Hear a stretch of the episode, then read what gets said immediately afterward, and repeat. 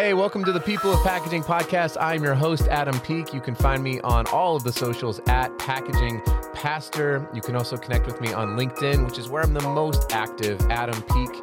P E E K. I'm looking forward to it. We have a new children's book out, Packaging Peeks and the Sticky Situation, available on Amazon, Barnes and Noble, and at Mascot Books. Listen, I also want to give a shout out here to Specright. They have been a longtime sponsor of the podcast. Listen, do the letters EPR strike any fear in you at all?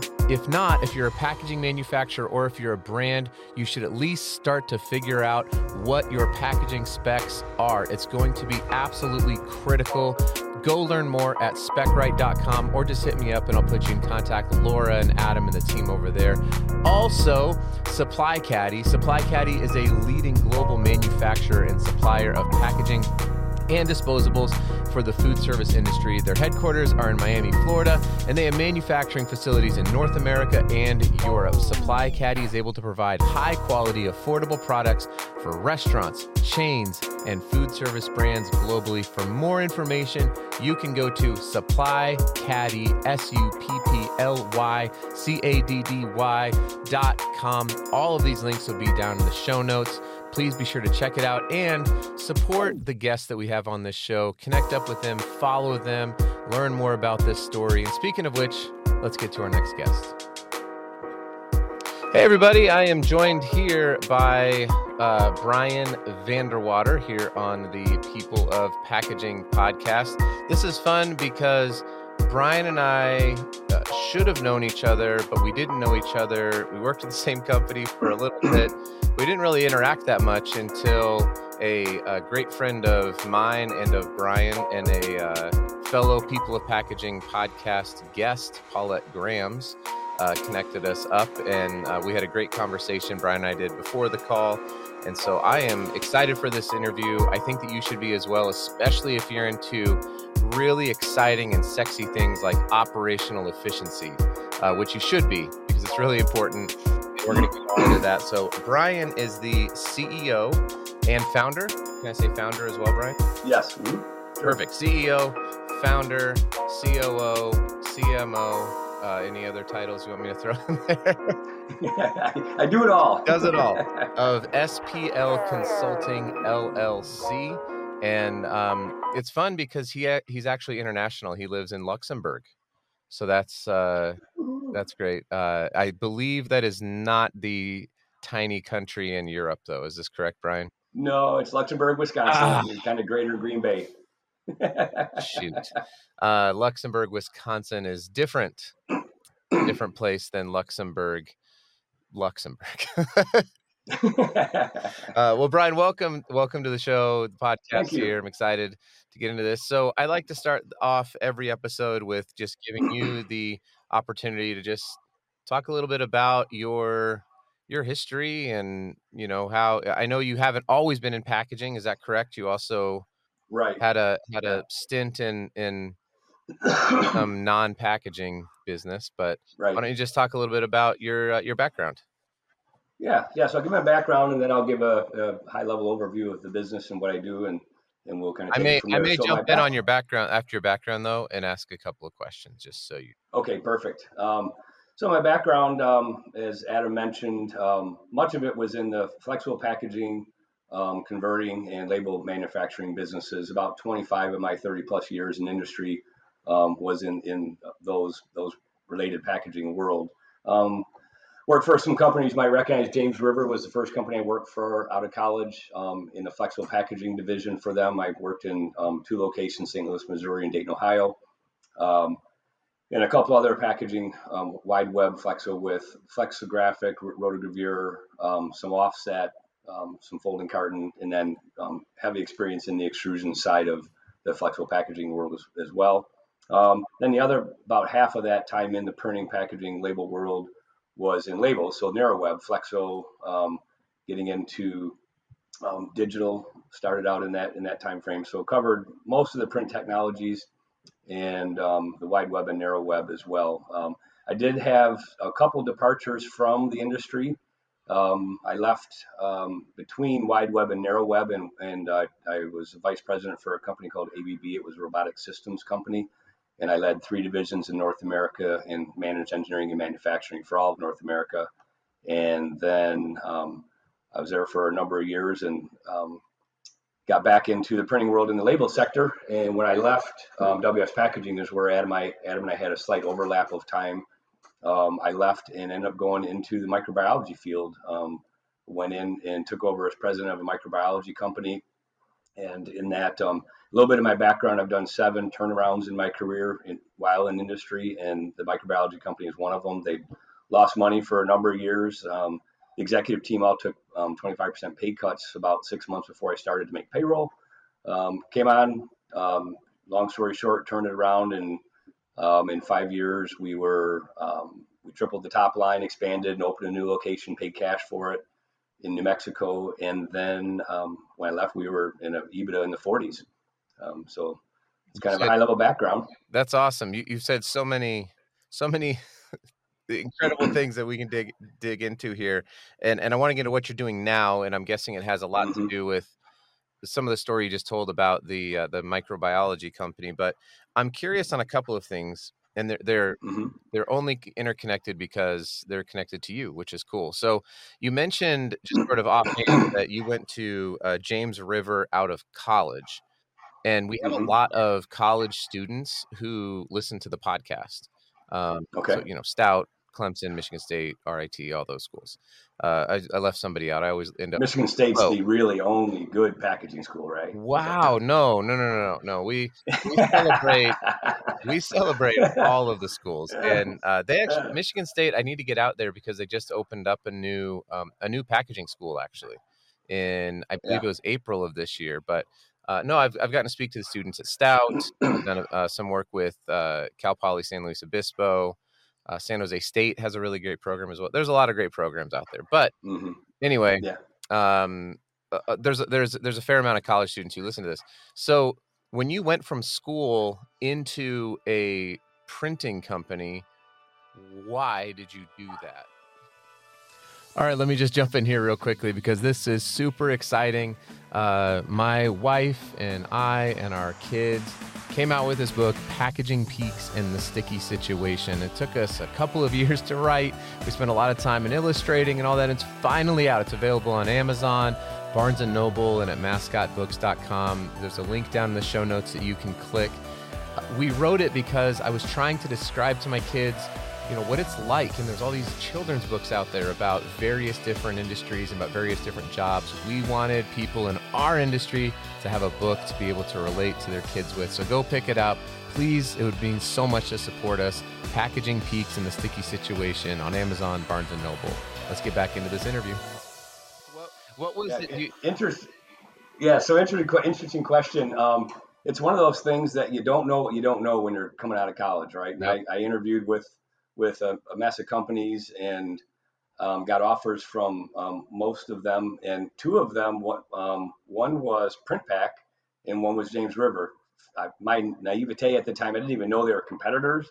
Um, and uh, I just decided that uh, the James River opportunity gave me an opportunity to go into a, an engineering role in product development um, right out of college where I was an experiment with them. I was the first person they hired without previous experience I was uh, in a department of I think about about 10 people and the next closest person to my age was in her 40s um, so it was a kind of an interesting thing. I got to work with a lot of experienced people and was blessed to, to join that company because that's where as i start to talk about my background a little, little bit further into this conversation um, they were dr deming was coming to the us with spc statistical process control and his management philosophy and they they saw it and started working on it and i was an aggressive engineer. And I guess if you're looking for, you know, what do you what do you tell college students? You know, go learn everything you can. You know, jump into anything new and challenging, and go places other people won't go um, to differentiate yourself. And so, so that's what I did. I raised my hand and said, train me in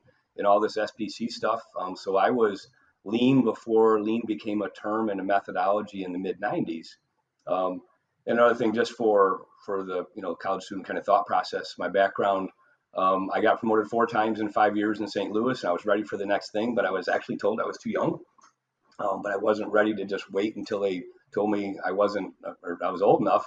And so I, I interviewed el- elsewhere in the company in Dayton, Ohio, um, I made a decision to go there against every single person that I worked with and for um, their advice. And main reason is they announced they were closing the plant, and um, they they had given it a year to make money. And I was like, with all the process engineering techniques I developed and SPC and stuff, I thought maybe I could help. Long story short, um, I went there. Um, they created a spot. Basically, I told them what I wanted to do. I was 26 years old and sitting at the at the big table with the with the leaders, and um, I did some engineering stuff that got us making money in about six months. And so that was my first turnaround, and I got promoted three more times, and um, it was a great experience. But I but I I did things that made me different than others. I guess is yeah. the summary. I love that. So there there's so many lessons in there and and it's both for leadership and also for young emerging leaders uh, it, which is you know i'm i'm a I've, I've said this many times on the podcast before but like i'm, I'm an ordained minister and there's a there's a, a, a bible verse that i have long loved says don't let anyone look down on you because you're young but set an example in speech and life and love and faith and impurity so this is like uh, the, the apostle paul writing to his young like protege timothy saying like you're gonna you're mm-hmm. gonna have challenges. Don't let your age stop you from doing yeah. the things that you know are good and right. And you yeah, know, Second Timothy, right? Uh, I believe it's First Timothy four twelve. First Timothy. Yeah, okay. but uh, yeah, uh, yeah. So anyway, it's it's it's this great idea that so much so much of our of the things that we you know that that we find today we can also find are, are pretty ancient and and long standing so i love that. Yeah. and then for the leaders it's also critical and i ran into this even sometimes at ws not all the time but sometimes at ws because similarly i was the youngest sales rep uh, at at the time or one of the youngest sales reps at the time. And i would have you know thoughts and ideas and and you know was was trying to seek out promotions and it was like no no no you're you're you're probably too young for that and and you know it, it it's it's good and right and and if you can do it in an appropriate way for if you're young to like seek out those challenges like you said i love that you said no no i know the plant's closing and i've got some ideas and i want to go take that challenge because you're 28 so what what's the worst that could happen right is the plant closes right. and then you find i was getting called by recruiters all the time so yeah. i knew i knew i'd land and, and james river would probably find a place for me. So right. So yeah, I took those risks. Um, but yeah, your your your your leadership um, comments are spot on, Adam. Um, you know, getting a little bit into what I do, the the leadership development, talent development piece of what I do in my consulting business is how I led led organizations and um, WS Packaging. I'll use an example from there. You know, I coached and developed my team, and I looked for talent outside of my area. And there was a, a young young guy that was in um, the software IT side of our business, and I, I saw some real talent in him. He didn't, he didn't work for me. I worked for corporate, but he was in my facility a lot. And I got got to coaching with him and informally mentoring him, and I shared with him, you know, to really think about what do you want to do, and then advice I give a lot of young people that I've coached, and even in, in my consulting business now, I tell them, decide what you want, tell your boss and your boss's boss what you want and I bring, I bring it to WS. So, so this guy, so I, I, did this with him, and I didn't. You don't know the impact sometimes you have as a leader until way later in life. So fast forward 15 years, um, my my son was actually in, in college and had an internship with a local company, and this guy happened to be the director of that IT department of a very large corporation.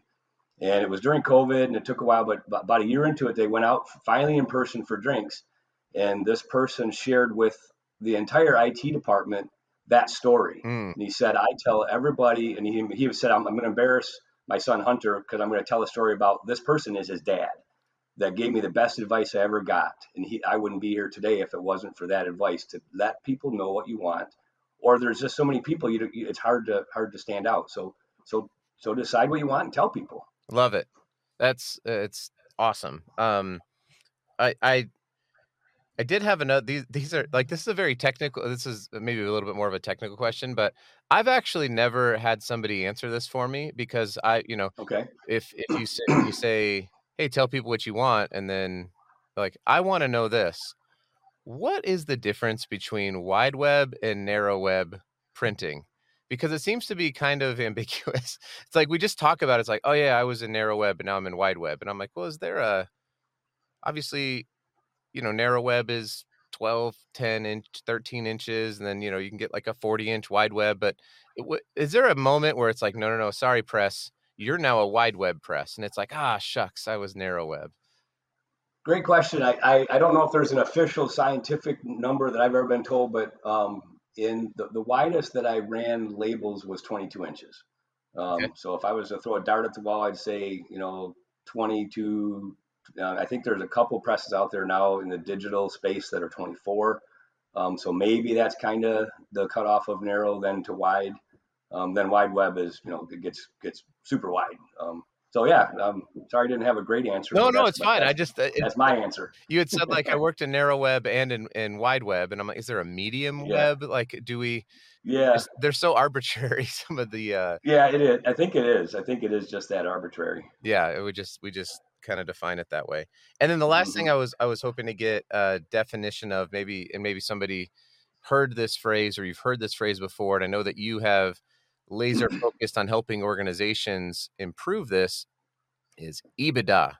We hear this all the mm-hmm. time. I'm not like a finance person. I'm not a, you know, a CPA or anything like that, but what the heck is EBITDA and why is it so important? Sure for sure. Yeah, EBITDA is earnings before interest, taxes, depreciation, and amortization, and it's it's it's one of a number of accounting measures on how you measure performance of a business. And then Wall Street actually more often than not uses EBITDA as a way to calculate the valuation of a business based on that performance. And EBITDA, by subtracting out um, depreciation and taxes and, and, and um, interest and so forth, kind of um, levels the field a little bit. You know, with with those things, you know, if companies are taking real heavy depreciation, they can reduce the bottom line reported net income by taking heavier in, uh, depreciation. Or um, so it's it's kind of it, it makes it gets down to the basic, the best you can, true comparative profitability across businesses. Got it. So it was earnings before you said interest, taxes, interest, depreciation, and amortization.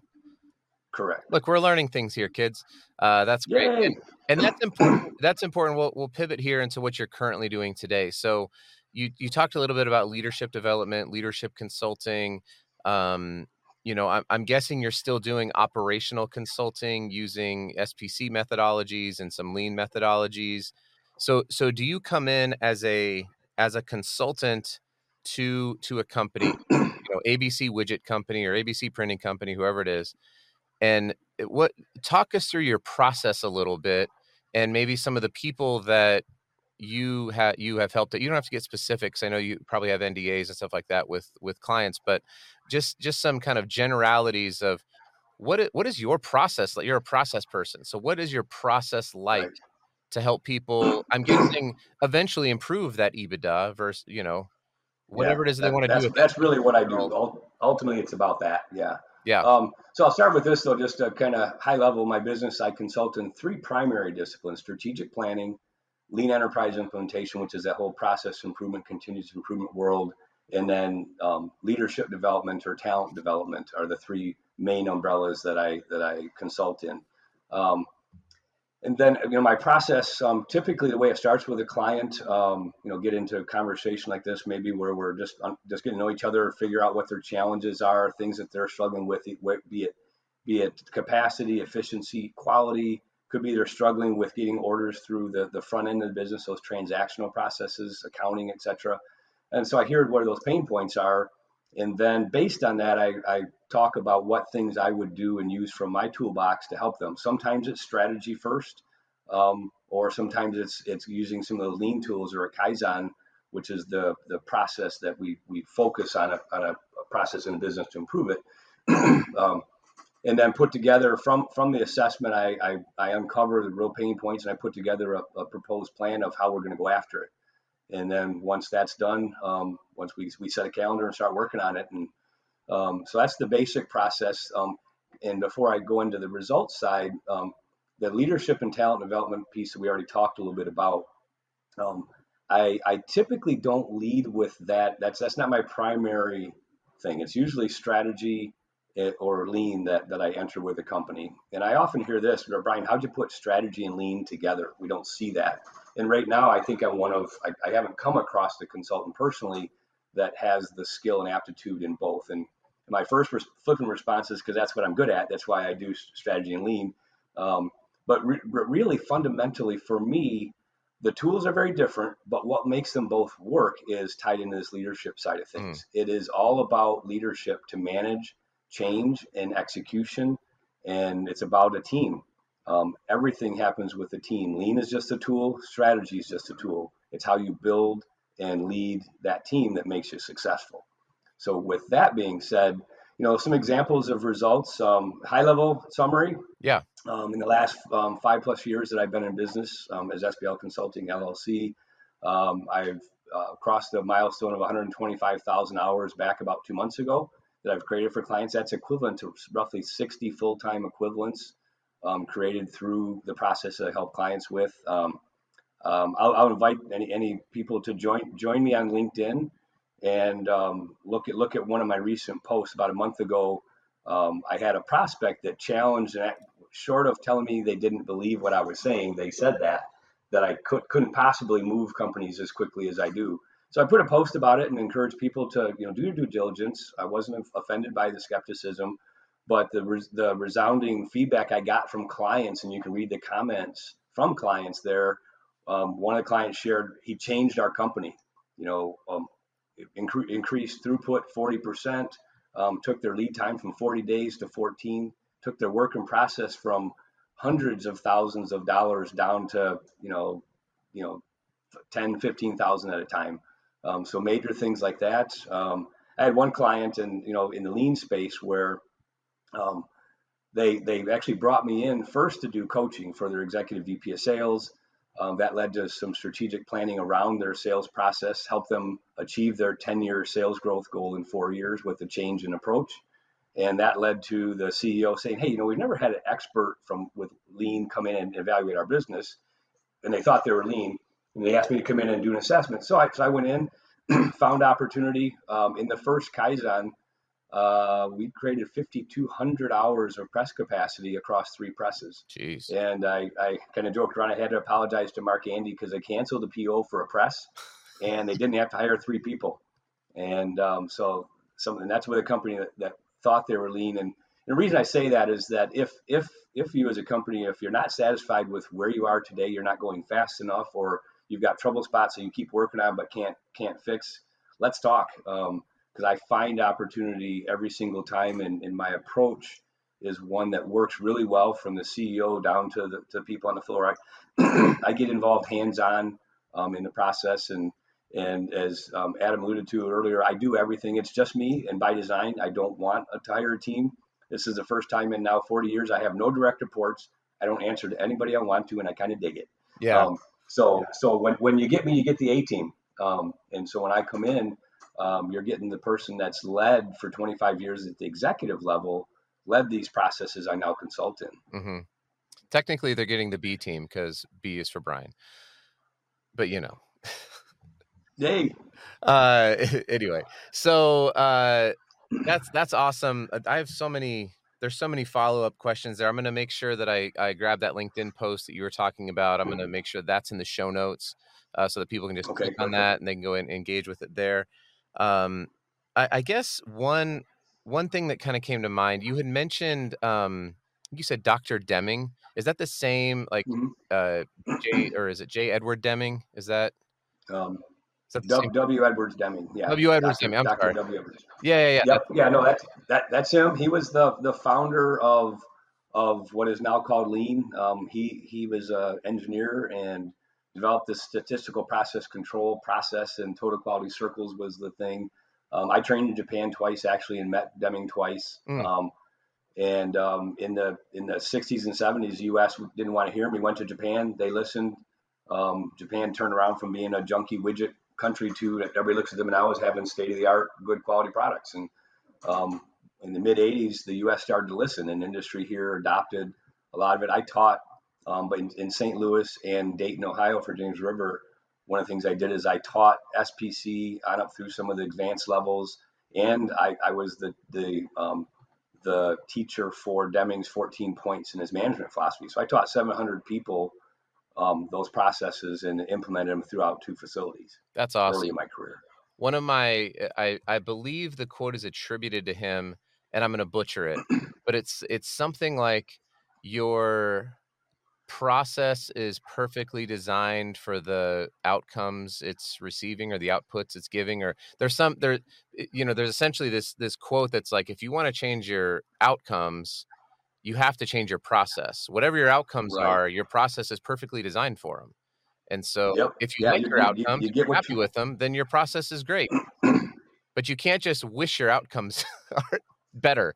Yeah. You know you, you can't just yeah no you can't and, and process yeah, and that's where you know a lot of the lean principles come in, and as, as the lean kaizen tools got developed and refined, um, taking those tools and and, and openly, I, I don't do a ton in the statistical process control side of it. I, I do um, that that in the more Six Sigma world. Mm-hmm. Um, but what I what I found is that most manufacturing companies want to um, they want to make change fast. And the, the Six Sigma processes take a lot of time to gather data. And many times there are months, six, seven months of data, data gathering. And the manufacturing people and the, and the bosses saying, how, how come we're not making improvements? Or going, we're not getting it.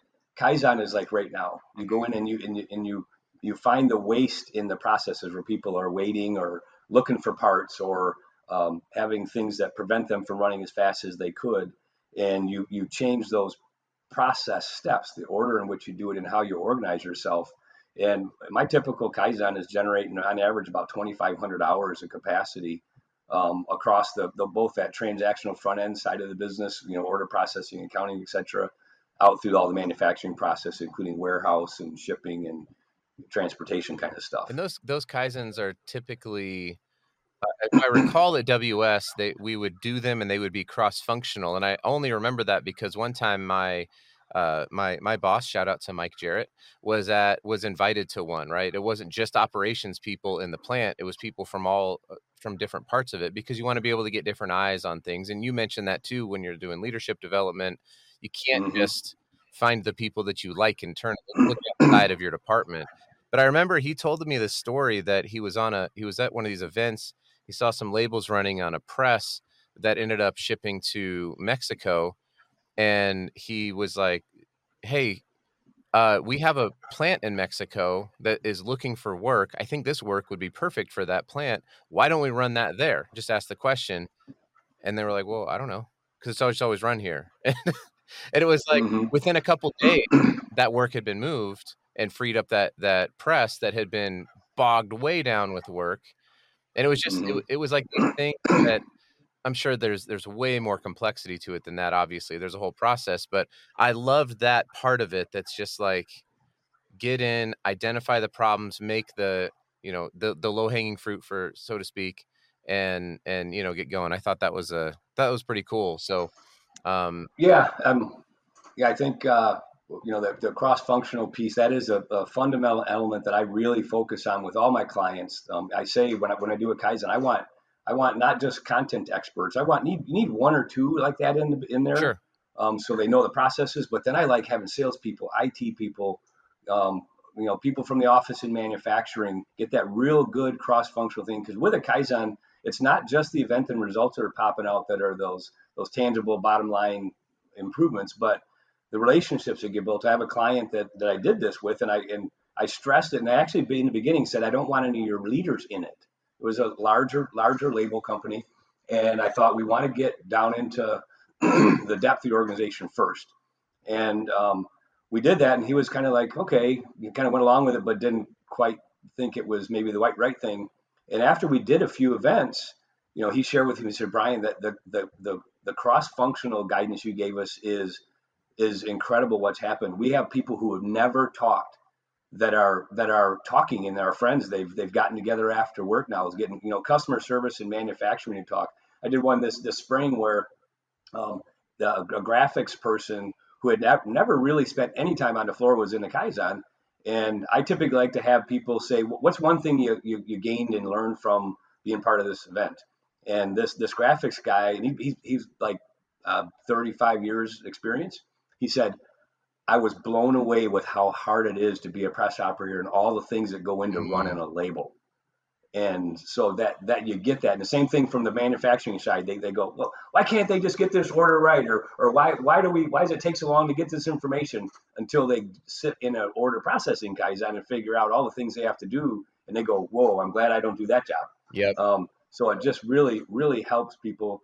And you know, the, the second point I want to make that you kind of tapped at, Adam, is with um, you know, with a Kaizen, I, I look for people who are the naysayers that are, that don't believe in what we're doing when I go into a client and and I, you know I, I will challenge. I like to have I can't have a whole team of people that are just fighting me, but I like someone who is vocal, that that is um, that informal leader that's kind of going I'm not buying into this. I get them in a kaizen, and when they live through it and they see how we get to where we go, that it's it's we actually do it. It's not it's not something we're thinking about conceptually on a drawing board. We go out and we, we observe it and try it. And I'll share this story. One of my clients, it was a chemical manufacturer.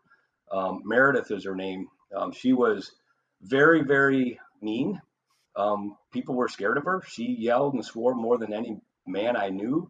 And as I worked with that company, I, I, I started listening through the bluster, and she was frustrated with things that she saw that didn't change. And I asked for her to be in, I think it was the third Kaizen. And the production manager said, Are you sure? I said, Yes, I want her in that Kaizen we did um, midweek. She she apologized to me in that to and said I, I, earned my money that week. She didn't know we would actually do anything, but wow, this is amazing. Um, in the report out, she didn't want to present. I pretty much forced people to present and just talk about what we did. She interrupted two more people after she was done. She was so on fire with what we did, and she um, she now is the head trainer for the company. She doesn't even run a production line anymore. That's she awesome. Is, that would it had that big impact on her. So so it's about the team and looking for where you can tap into people's strengths and and draw people in. Absolutely. I love that so much. Well, Brian, uh, there there's so much more to be had on this topic. Obviously, there's there's there's books and there's webinars and there's all sorts of stuff. I and what what I really want to encourage people to do is connect up with you and and talk with you. I know I said you're the B team. You're obviously the A team. You're the best. So uh, how can people connect up with you? Is it LinkedIn, you know, email? What's the best way for them to reach out and uh, um, ask you questions? Maybe it's a college student who just wants to, you know, a, a, quick phone call for some advice. I don't know. I don't know why people reach out to people, but they do, right? So how can yep, they, how can they yep. talk to you? Yeah, so it's obviously LinkedIn. You can find me there. Um, it's Brian Vandewater, and last name is V A N D E W A T E R. Um, or you can reach me by email at Vandewater, last name B so Vandewater B for Brian at outlook.com. Those are two good ways to catch me. Okay. And uh, if we connect, we'll we'll, we'll talk. That's and I, I, definitely encourage again if you're thinking about you know one one challenges in your business, um, let's talk. You know, and there's there's if I if one thing you'll get from me is if I if I don't think I can really help you, I'll tell you. Um, I won't I won't just try to take an engagement that I don't think I'm going to add value that doesn't do me any good. Um, if I can't put major points on the board, then it's then I'm probably not the right partner. Um, and I guess the last thing I'll say is that just a piece of the the puzzle. Um, I'd recently partnered with a, a, a, company that developed a software, and I collaborated with them and, and tweaked it. So now all of the, the things in strategic planning, lean, and leadership development or talent development that I've that I've done that were all done spreadsheet and documents. I've got a software now behind me that, that mm. integrates all that seamlessly into one one process that um, you know, we modified the whole strategic planning process they were developing to match mine. Um, and it's it's exactly what I do. So now that's something I can offer clients as well that really gives them way to to facilitate and manage and help help drive that. If they're not good at execution, drive the execution focus. Got it. That's awesome. Well, I encourage everybody, please reach out to Brian, find him on LinkedIn, send him an email. Uh, don't worry, I got you. All of those things will be down in the show notes. You can just click a button because uh, I know how lazy people can be. So you could just make it easy for you to connect up with Brian. Uh, whatever you're listening to this podcast, just scroll down to the show notes, uh, click it, and you can be connected to him. Brian, thank you so much. This has been super informative, incredibly helpful, and uh, I'm, I'm excited to, uh, I guess, reconnect a little bit, uh, but but yeah. really connect up for the first time and uh, I'm sure we'd have a lot of stories to share and swap about about common folks that that we that we knew at WS. So uh, right, we'll, right. we'll we'll connect up in real life at some point, I'm sure. Uh, Brian, thanks so much for being on the podcast. I really appreciate it. Absolutely. Thanks for having me, Dan. I appreciate it and look forward to talking again. Hey, congrats. You made it to the end of the podcast. If you're looking for more great podcast material in the packaging industry, please check out Sustainable Packaging with Cory Connors and the newly redesigned Package Unboxed with Avelio Matos. Go find them wherever you listened to this podcast. Thanks, everybody.